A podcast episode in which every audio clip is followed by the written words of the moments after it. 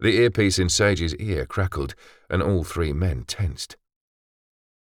Victor 1 is approaching the Oxford turnoff, said a female voice. Stand by, stand by, stand by. There were two women sharing the comms, but they used a single call sign. Charlie 1. The SAS troopers and their scooters were in the back of a removal van heading south from the M40, following two vans, codenamed Victor 1 and Victor 2. Each with two men in the cab and four jihadists armed with Kalashnikov assault rifles in the back. The vans had started their journey at just before 9:30, departing from an industrial estate to the west of Birmingham. The warehouse the jihadists were using had been under surveillance by MI5. But according to the female analyst who had briefed the SAS team, they didn't know where the jihadists planned to attack. The analysts had also admitted that MI5 didn't know how many other potential terrorists were involved. So, the decision had been taken to follow them to their intended destination rather than to arrest them at the warehouse. Which was why the three SAS troopers were in the removal van with their scooters and carbines. With no way of knowing which city was the intended target, the plan was for the trucks to ferry the scooters to where they would be needed. The two vans were being followed by MI5 surveillance experts in a variety of vehicles, and there was an MI5 helicopter watching from high up in the sky. The operation was being run from a control centre in MI5's headquarters in Thames House. They were handling all comms.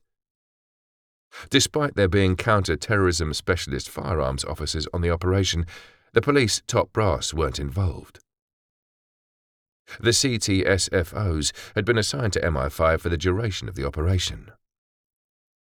Sage wasn't sure why the cops had been kept out of it.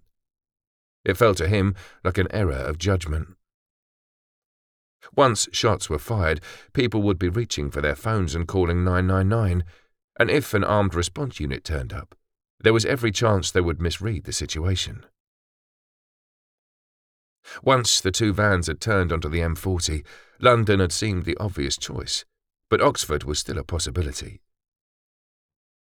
Victor 1 is remaining in the middle lane and not indicating, said Charlie 1.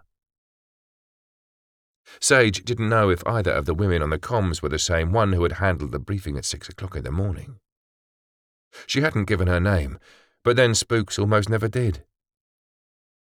She was in her forties and had a menacing stare, as if she was daring them to look anywhere but at the maps and photographs she'd put up on a large whiteboard. There had been more than twenty men and women gathered together in the abandoned factory building that had been used to prepare for the operation. There were nine bikes being used by six SAS troopers and three CTSFOs from the Met, with drivers for the three removal vans that were being used to ferry the bikes. Each driver was accompanied by an armed CTSFO, and there were six surveillance vehicles, all driven by unarmed MI5 surveillance experts. Victor 1 has passed the Oxford turnoff, said the woman in Sage's ear. Victor 2 is in the middle lane and not indicating. Looks like London then, said Taylor. He unwrapped his burger and took a big bite. I knew it was going to be London. They've got to cover all bases, said Sage. We'd all look like tits if we were waiting for them in London and they attacked Milton Keynes. Milton Keynes is a shithole, said Taylor. Nobody would miss it if they wiped it off the map. He shoved a handful of chips into his mouth. Victor 2 has passed the Oxford turnoff, said the woman. Sage looked at his watch. Central London was about 60 miles from Oxford, about an hour and a half at the speed they were travelling. His gut told him that was where the jihadists were heading, but once they reached the capital, it was anyone's guess what their ultimate target would be.